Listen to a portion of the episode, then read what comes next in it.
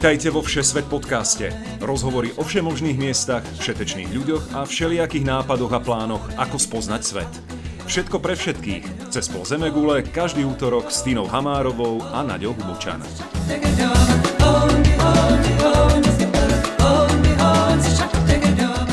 Ahojte milí priatelia.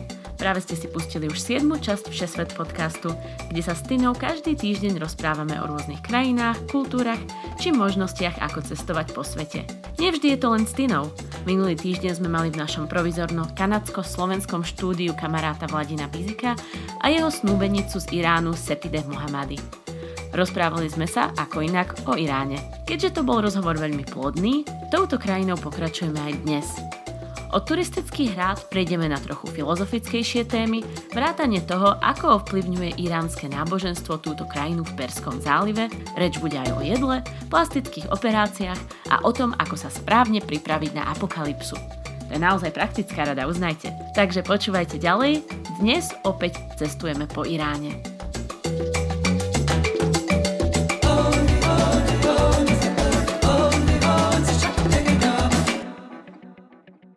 Poďme sa bližšie pozrieť na Irán ako krajinu. Iránčania hovoria po persky. Perština je teda, ako sme spomínali, jazyk s bohatou históriou, veľmi kvetnatý, poetický. Tina, aký ste mali dojem z jazykovej vybavenosti Iránčanov? Dohovorili ste sa? No, ja som úplne odpadávala, ale oni hovorili lepšie po anglicky ako väčšina krajín, ktoré som navštívila teraz, takýchto akože exotických, nazvime to, hej. Mm-hmm. No, takže napríklad s Čínou sa to nedá vôbec porovnať. Čiže naozaj mladí Iránci všetci krásne hovorili po anglicky. Takže tam sme vôbec nevideli akože nejaký problém. Možno v nejakých odľahlejších častiach, ako som spomínala, keď sme boli napríklad v tom jazde, hej, tak tam ľudia nejako nehovorili, ale z okolností ten e, majiteľ hostelu, ktorý nás vozil potom do Puštete, mal nádhernú britskú angličtinu, že ja sa môžem ísť hambiť. A perština, okrem toho podľa mňa farsi ako písmo je nádherné. Normálne už rozmýšľam od roku 2014, čo si nechám vykerovať vo farsi. Je krásne, krásne znie. Keď sa teda už dohovoríš, tak predpokladám, že nastane druhé štádium. Dávať si pozor na to, čo hovoríš. So, Sepide, are there any guidelines a, a spýtam sa Sepide, či sú nejaké pravidlá alebo štandardy o tom, čo je vhodné hovoriť, čo nie je vhodné hovoriť, hlavne keď príde na kultúru a náboženstvo. Well, there are 85 millions of us and, v uh, Iráne žije 85 miliónov obyvateľov. Rôzne regióny majú svoje vlastné jazyky, vlastnú kultúru, aj obmedzenia, ale vo všeobecnosti by som povedala, že nie je vhodné konfrontovať ľudí s ich vierovýznaním, kým oni sami o tom nezačnú hovoriť. Potom sú všelijaké pravidlá voči starším ľuďom, ku ktorým máme veľký rešpekt. Napríklad ich vždy nechávame ísť pred nami. Ako vy napríklad púšťate pri otváraní dvier dámy prvé, my vždy púšťame starších ľudí. Tiež by som neodporúčala mužom byť extrémne priateľský k iným ženám, kým vás teda celá skupina nepríjme medzi seba. Potom sa už dá ľahko vycítiť, ako sa k sebe tí ľudia správajú a podľa toho by ste sa mali správať aj vy. Ale inak naozaj nie je vhodné, aby ste boli priveľmi kontaktní, príliš priateľskí. Treba si dávať pozor, kde je tá hranica. Friendly, I think, is the best way. Like, you should be a little careful when, where the red line is. In Slovakia it's very similar because to by som povedala, že aj na Slovensku je veľmi podobné, že sa nenarušuješ blízkosť tej druhej osoby, pokiaľ necítiš, že tá blízkosť je akceptovaná na široko. Mm-hmm. Áno, Vládko mi hovoril, že sme si v tejto veci podobní. Hej, oni sú zrovna tak pol na pol v tom Iráne, že zhruba polovica z nich je dosť konzervatívnych a, a druhá polovica je taká vlastne ako my, takže nájde sa taký aj taký druh ľudí.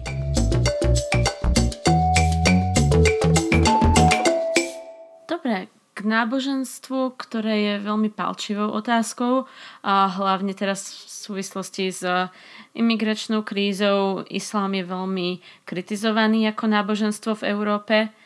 Irán je samozrejme Islamská republika.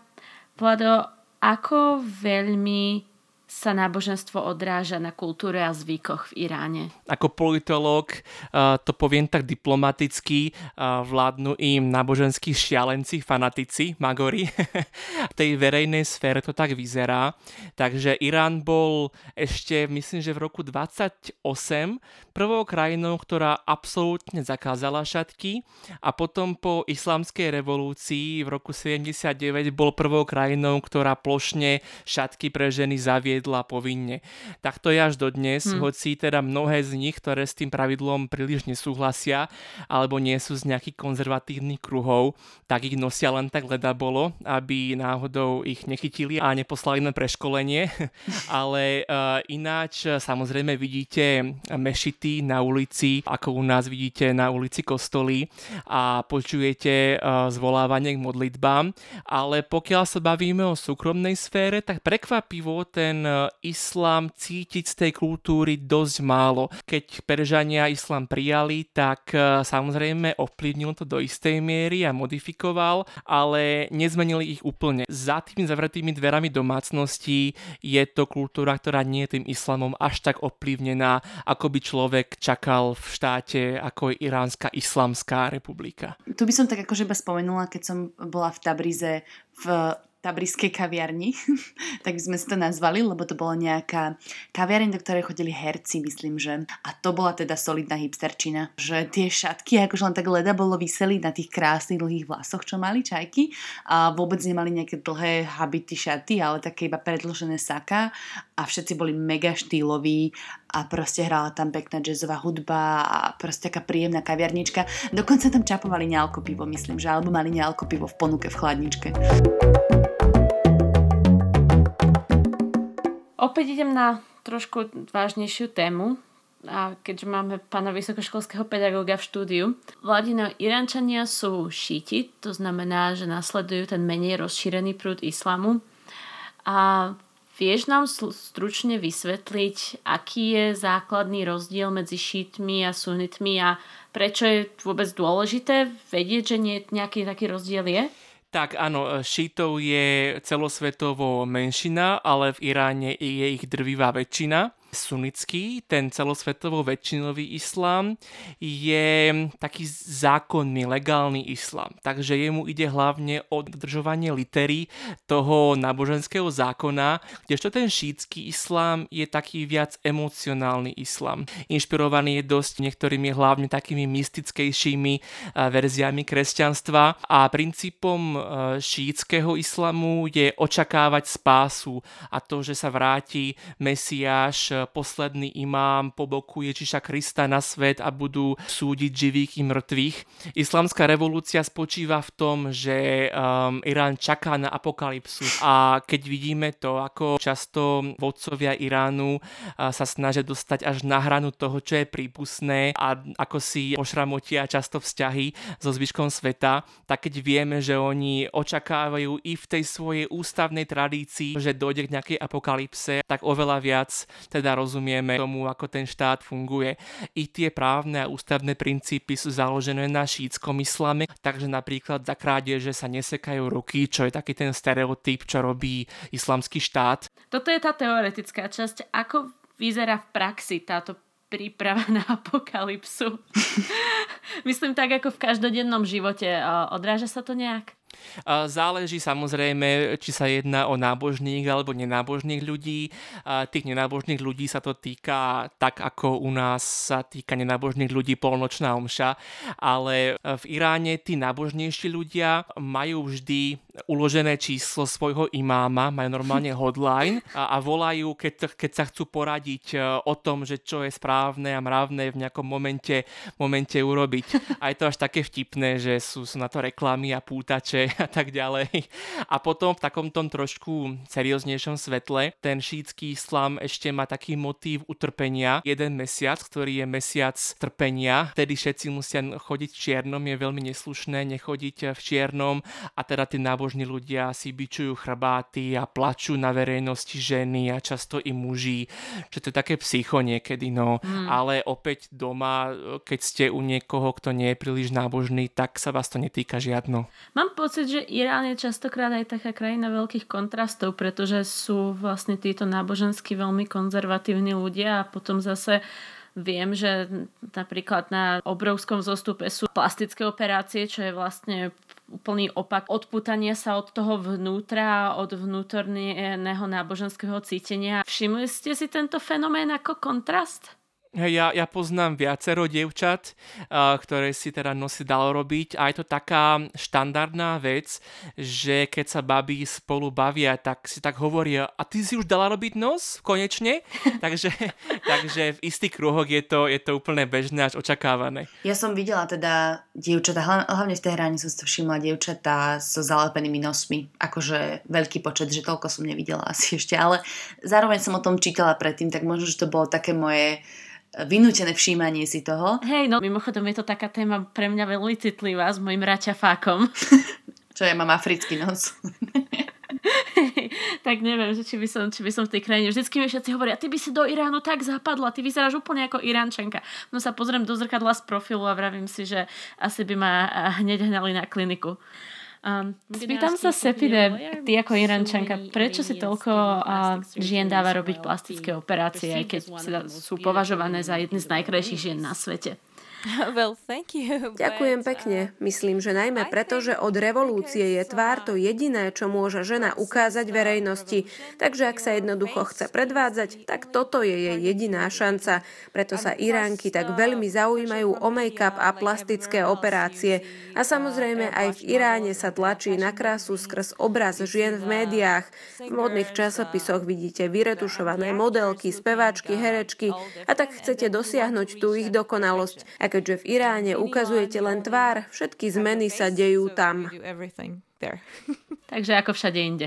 Mňa ešte napadlo k tým kontrastom, čo si spomínala, tak ja viem, že e, to nám myslím, že hovorili zase niekedy backpackeri, alebo myslím, že jedno dievča, čo nás sprevádzalo v Perzepolise a bola taká veľmi akože beťarsky radikálna, uh, tak hovorila, že baby si vedia organizovať aké, také dievčenské party, kde sa úplne opustia, vieš, dajú sa do minišatočiek a do šteklí a proste majú nejaké drinky a tak.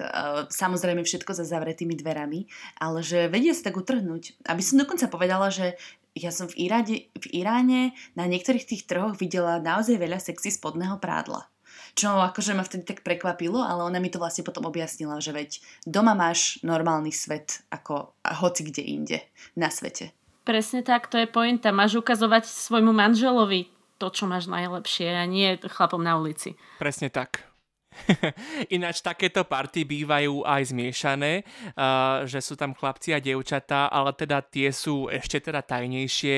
Uh, často sa stáva, stalo sa to i teraz, pred pár mesiacmi som o tom čítal, že nejaké decka mali party ako u nás, normálne chalanie baby, tancovalo sa minisukničky a dávali nejaké tie stories na Instagrame z toho a videla to niekto, kto nemal a už bola razia. Mm. Takže takéto veci sa dejú, ale zvlášť sa musia tajiť. My sme mali jedného z prievodcu v tom, eh, v tom jazde, eh, pri, pri meste Jazd, ktorý nám hovoril, že organizuje party v púšti. Lebo tam sa vie dostať len on a málo ľudí, ktorí tam sprevádzajú na tieto, akože na prespatie v púšti, takže on tam organizuje pravidelne nejaké, ja neviem, ilegálne technoparty asi, alebo čo. No a to práve viem, že Instagram je veľmi populárny uh, v Iráne, napriek tomu, že do určitej miery je tam cenzúra. Je to tak, Vladino? Áno, v Iráne je cenzúra internetu a mnohé stránky sú blokované, vrátane Facebooku, Twitteru, YouTube, ale Instagram tam funguje neobmedzene a je to jeden, jedno z mála týchto sociálnych médií, ktoré tam je dostupné a možno i preto je také populárne hmm. a tam ten život je naozaj. Treba len možno spomenúť, keď tam cestujete, treba si nainštalovať vpn do telefónu, ako aj v iných krajinách, napríklad v Číne, to som, to som už o tom hovorila a fungujete so všetkým ako do doma. Ale je to milé, keď otvoríte nejakú stránku, ktorá je blokovaná v Iráne, tak vás presmerujú na také, na také odporúčania, ako, ako viesť správny bohavojný život. Je to milé. Ako sa uchrániť pred presne tými tak, západnými manierami.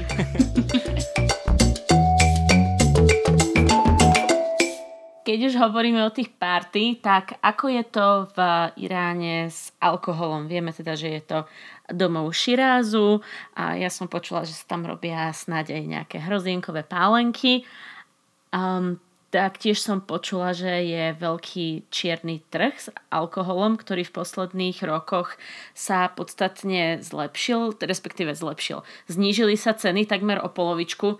Viete mi k tomuto niečo povedať? Ja len možno k tomu ešte poviem, kým dáme slovo Sepide, že na to sa dá pozerať tak, ako, ako že u nás sú zakázané drogy okrem alkoholu a tiež existujú a tiež existuje okolo nich veľký trh a veľa ľudí s tými skúsenosti má a rovnako je to v Iráne. Tam oficiálne alkohol teda je zakázaný, rovnako ako drogy sú u nás, ale dajú sa nájsť, dajú sa nájsť všetky možné druhy alkoholu, presne ako Naďka hovorila, tradične sa tam robí víno i hroznová pálenka, ale i pivo. Veľa ľudí robí robí na chate, kúpi si súd nealko piva, ktoré sa predáva normálne, nahádže tam kvasnice a pekný víkend pred nami.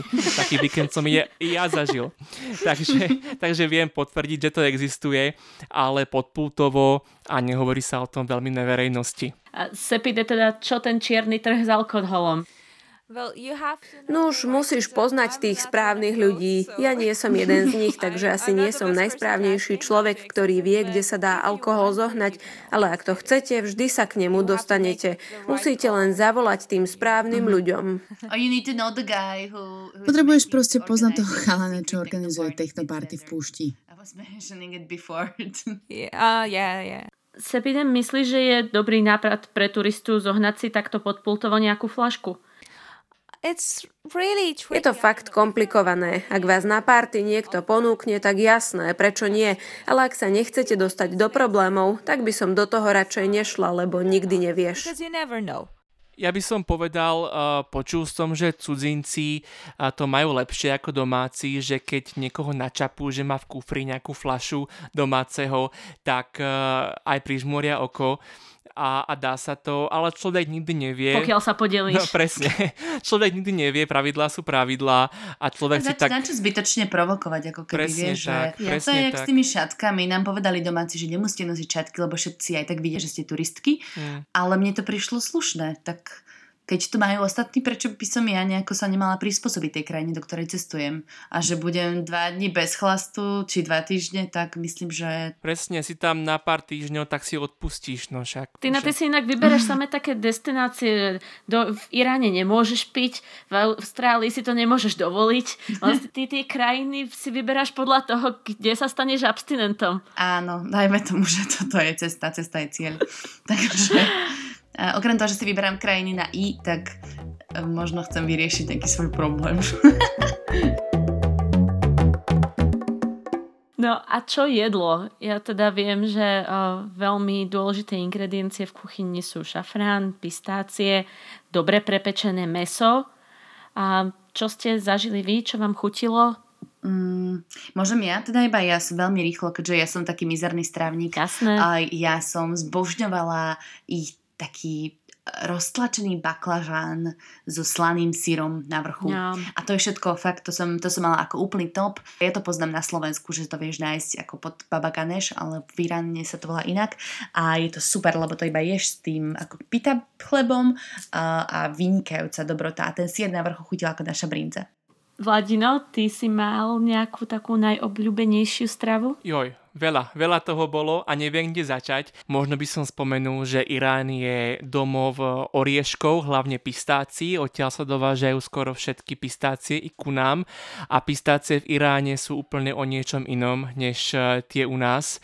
A odporúčam každému uh, si, si zohnať, kúpiť kdekoľvek uh, také čerstvé pistácie. Mimochodom existuje jedna sieť obchodov, kde sú výborné cukrovinky, ale i oriešky a tá sieť sa volá Tina. No. no a je po celom Iráne a tam odporúčam. Nebude náhoda. Nebude to náhoda. Samozrejme, Irán je domovom šafránu, o ktorý sa bojovali, obojovali vojny dlhé, dlhé stáročia a šafrán dodáva mnohým jedlám unikátnu chuť. Ináč odporúčam určite iránsky kebab, ktorý sa volá kubide a je to výborné hladné jedlo, ktoré je v tanier s takým väčšinom letým mesom a s prílohami, s rýžou. Rýža, je veľmi dôležitá pre, pre Iráncov. Sepide, keď je tu v Európe, na Slovensku, tak sa veľmi smeje a robí si fotky v supermarketoch, že sa predáva rýža maximálne na kila, že to je najväčšie balenie, lebo oni majú malé balenie 10 kilové, keď si, keď si chcú kúpiť na rýchlo. Takže úplne iná tá mierka toho, ako sa konzumuje rýža. Ináč ešte mám veľmi rád jogurtový nápoj duch, ktorý sa jedáva za každým jedlom a ktorý môže byť len samotné to, aké by mlieko, alebo môže byť bublinkový normálne, alebo s príchuťou a každý si príde na svoje a keď si na to človek zvykne, tak uh, už ani zachysanka ho celkom z toho absťaku nedostane. A Vládko, dostal si tahdik? Tahdik som dostal. Tahdiku tiež existuje. To totiž je podsta. Je, je, je. A čo to je? Prepačte, teda ja neviem, nevzdelanec. Naďka, vysvetlíš? Ja to vysvetlím tak, ako ho poznám ja. Tahdik je vlastne buď a pita chleba alebo zemiaky, ktoré sú vlastne položené na spodok hrnca, keď robíš rýžu. A vlastne na tejto spodnej vrstve sa, na, na ňu sa dá rýža a keď ju varíš, tak on vlastne ten tahdik sa vytvorí s pečením toho pita chleba alebo tých zemiakov a je to neskutočne chutné jedlo, ktoré sa dáva za odmenu vlastne tomu, kto je ctený host na večeri alebo na tom obede v rodine. A teraz Vladino, ty mi povedz, či som to povedala správne. Povedala si správne, spomenula si dva druhy tahdigu, ešte existuje viac. Možno te, tou najväčšou postou, podstou je dostať šafránový tahdig, Áno. že sa dá na spodok hrnca šafrán a spečie sa s rýžou a ten teda som, mi bolo cťou ho dostať a strašne mi nechutil. To bolo ako spálená guma a tak som sa ale tváril, ako som, ako som rád, že som ho dostal a tak som ho teda zmastil, ale, ale ech, Mm. Ja si pamätám ešte jedno jedlo, ktoré pripomínalo slovenský guláš a volalo sa to Dizzy. Poznáte to? Voláme to dizzy alebo abgušt, čo znamená meso a voda, niečo také. A je v tom meso, zemiaky, nejaká ďalšia zelenina a fazula. Yeah. But, uh, what, what... Čo mi ale viac pripomína váš guláš je jedlo s názvom choreš. Je niekoľko druhov chorešu, môže to byť s kuracím alebo hovedzím mesom a väčšinou sa podáva s rýžou. Ďalšiu vec, ktorú som sa teda dozvedela ešte od iránskych kamarátov je, že je neslušné pri večeri pri obede si vypýtať nožík. Sure, like the... Nie som si istá, počujem to prvýkrát. Nikdy nedávame nôž na stôl. Jeme s lyžičkou a vidličkou. Spoons and fork? A mne teda chudáci moji budúci svokrovci, oni kúpili nožík kvôli mne príborový, Jej. aby som mal a vždy ho mám na stole. A ja to tak strašne vážim. Aj, aj bublinkovú vodu kvôli mne kupujú, keď som tam, lebo tam to veľmi nepijú a ja to mám rád.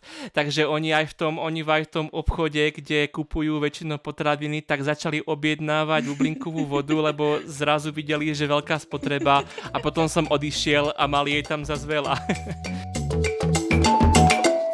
Posledná časť nášho podcastu, blížime sa ku koncu, je pravidelná rubrika 3 typy na Irán.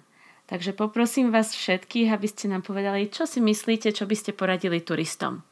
Hlavne nerobiť si nejaké veľké starosti s vízami, pretože oficiálne o víza sa žiada na veľvyslanectve a Slovensko spadá pod veľvyslanectvo Iránu vo Viedni, ale predtým, ako človek ide na tú ambasádu, musí si vybaviť nejaké registračné číslo od cestovnej kancelárie. Je to strašne zložité, ale o čom sa na oficiálnych stránkach nedočíta nikto, je to, že víza sa dostávajú i na letisku, mm-hmm. takže stačí normálne prísť bez čohokoľvek pred, predpripraveného do Iránu na letisko.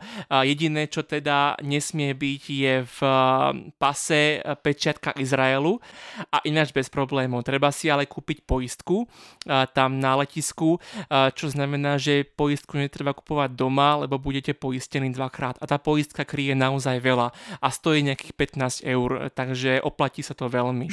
Ja by som teda ešte k tým vízam možno doplnila, neviem, či sa to menilo, tá cena, že za nejaké dva týždne to bolo myslím, že 50 eur vtedy. Slovensko, ak sa nemýlim, je to viac teraz, myslím, že 75 eur to bolo naposledy. Na, na dva týždne? Oni to dávajú na mesiac. Aha. Ja som tam, aj keď som tam bol len dva týždne, dostal som e, na mesiac povinne. No, tam sa dosť veľa vecí menilo a dokonca teraz je možnosť, ale nemám s ňou skúsenosti, um, zažiadať si o víza online. Mm. Stačí nájsť, že online víza Irán a nájdete nejakú, nejakú uh, stránku k tomu oficiálnu. Mm-hmm. No ja by som doplnila teda moju skúsenosť.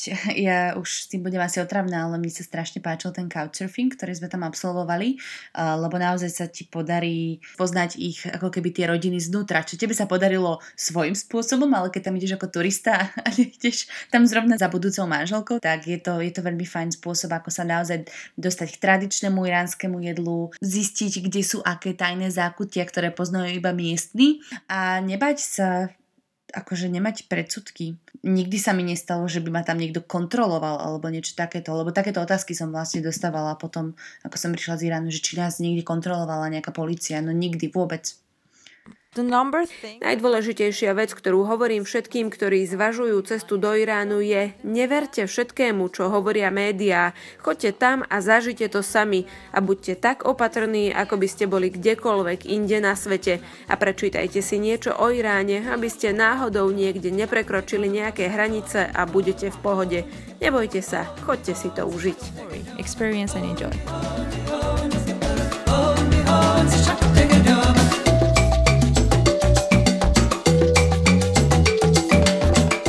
Musím uznať, že sa nám takto vo Štvorici veľmi dobre imaginárne cestovalo po Iráne.